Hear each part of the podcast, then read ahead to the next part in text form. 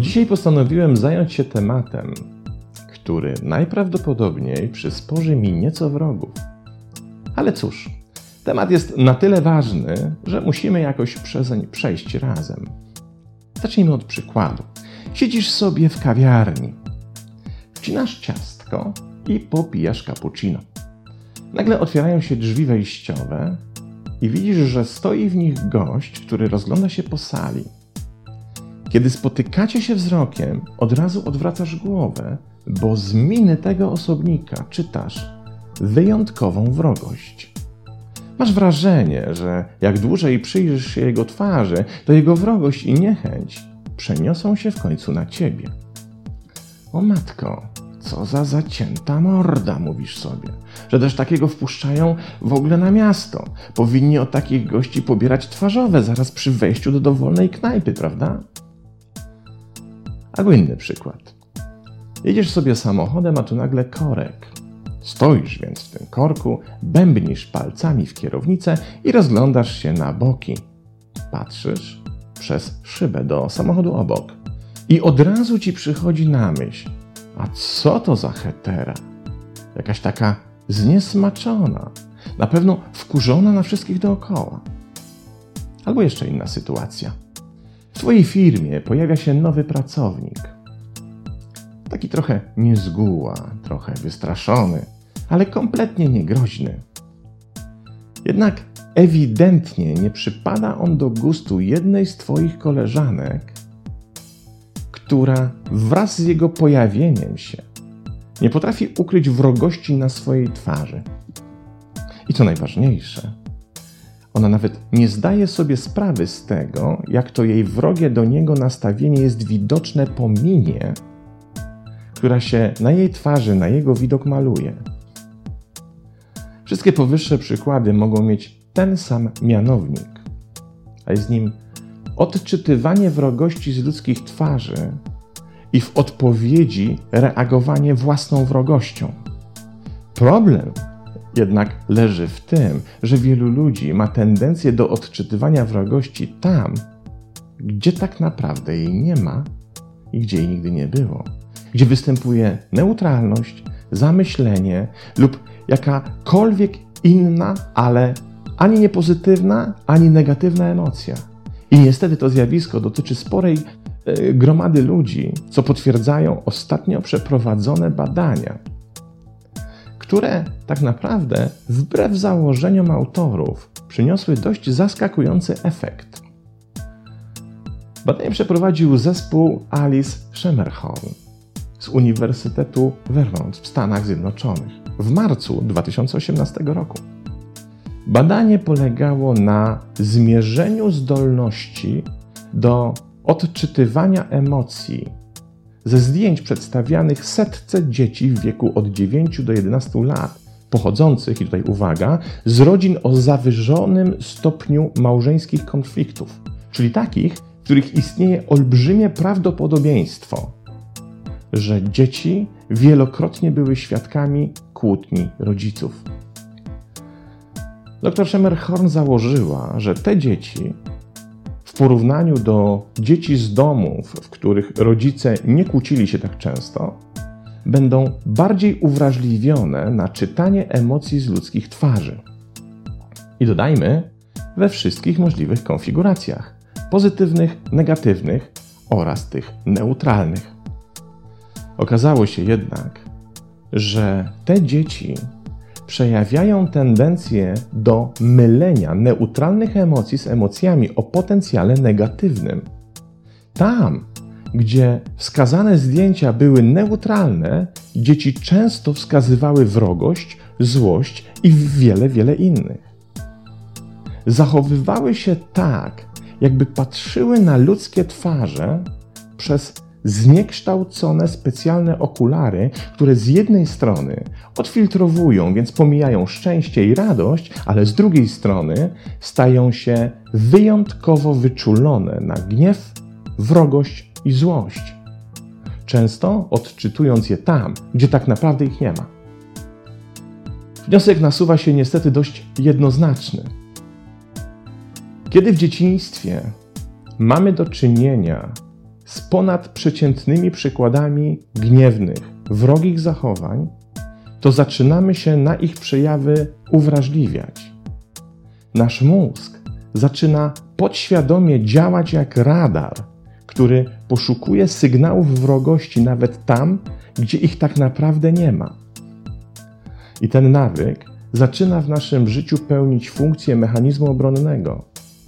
Wolimy zakładać, że ktoś jest wściekły, zły czy wrogi, by na wszelki wypadek przygotować się do konfrontacji lub ucieczki.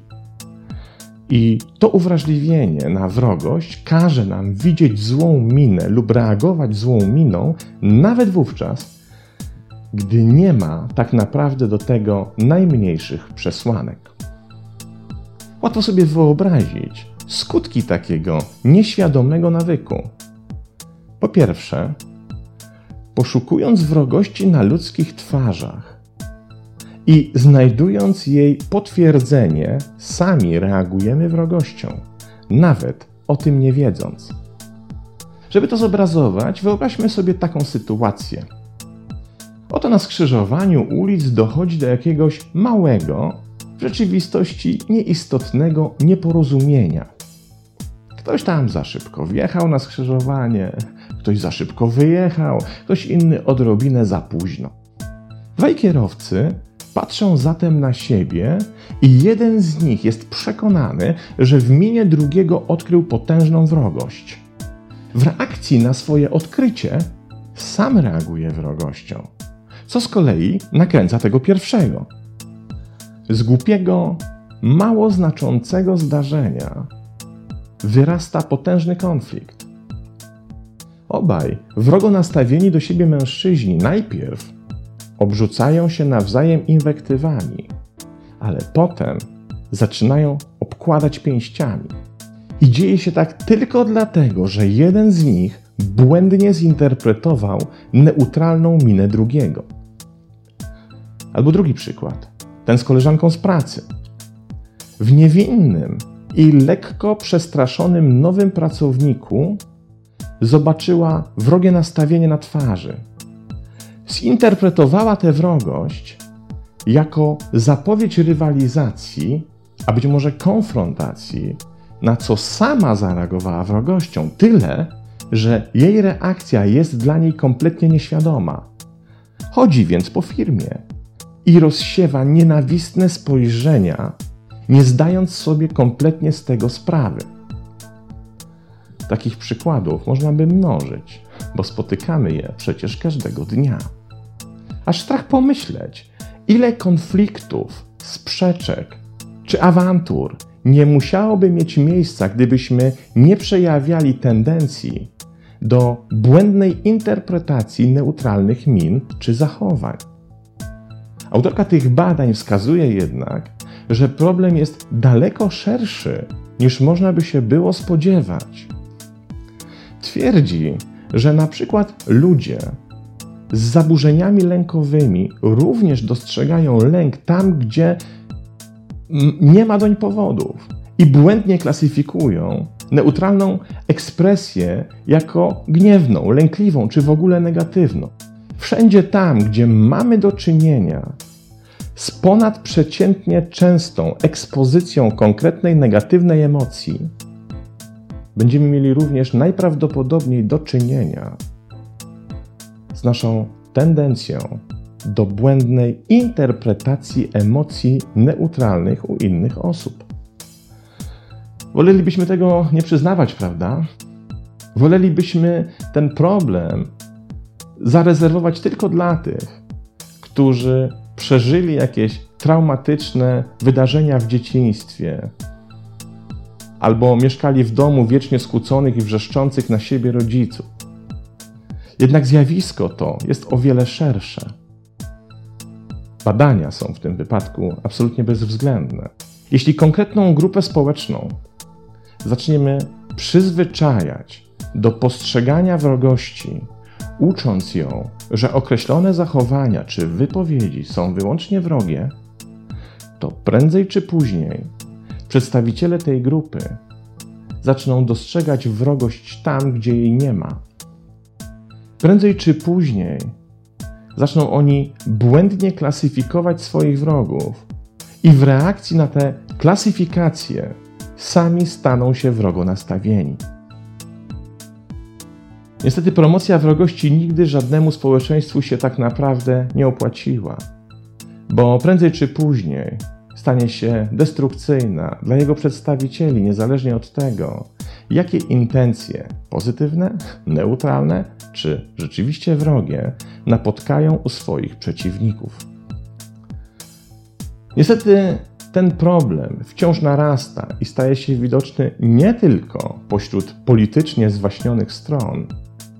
Nie pojawia się wyłącznie u grup nieradzących sobie z agresją, kibiców zwaśnionych klubów, czy też na przykład religijnych fundamentalistów. Zaczyna być przejmującą dominantą również u dzisiejszych kilkulatków. Jak zatrzymać zatem ten proces? Jak dokonać zmiany? Jak sobie z tym zjawiskiem poradzić? Niestety wymaga to przepotężnej pracy, którą należy zacząć od samego siebie. Ilekroć bowiem zaczynamy interpretować czyjąś postawę czy minę jako wrogą, najpierw powinniśmy sami sobie zadać pytanie, czy nasze postrzeganie nie jest zniekształcone przez nasze nieświadome nawyki uformowane w dzieciństwie, w mediach czy też przed telewizorem. Nie zawsze bowiem to, co poczytujemy za negatywne, takie jest w istocie. I czasem wystarczy delikatnie podważyć zaufanie do naszych własnych przyzwyczajeń, by zacząć widzieć rzeczy nie takie, jak nam podpowiadają nasze własne przeświadczenia, ale takie, jakie być może rzeczywiście są. Co więcej, nawet jeśli zaklasyfikujemy wyraz czyjejś twarzy jako wrogi, musimy stale pamiętać, że w reakcji na te klasyfikacje ta sama wrogość pojawia się również na naszej twarzy, a stąd już krok do konfliktu. Konfliktu tak samo destrukcyjnego dla innych, jak i dla nas samych. Pozdrawiam.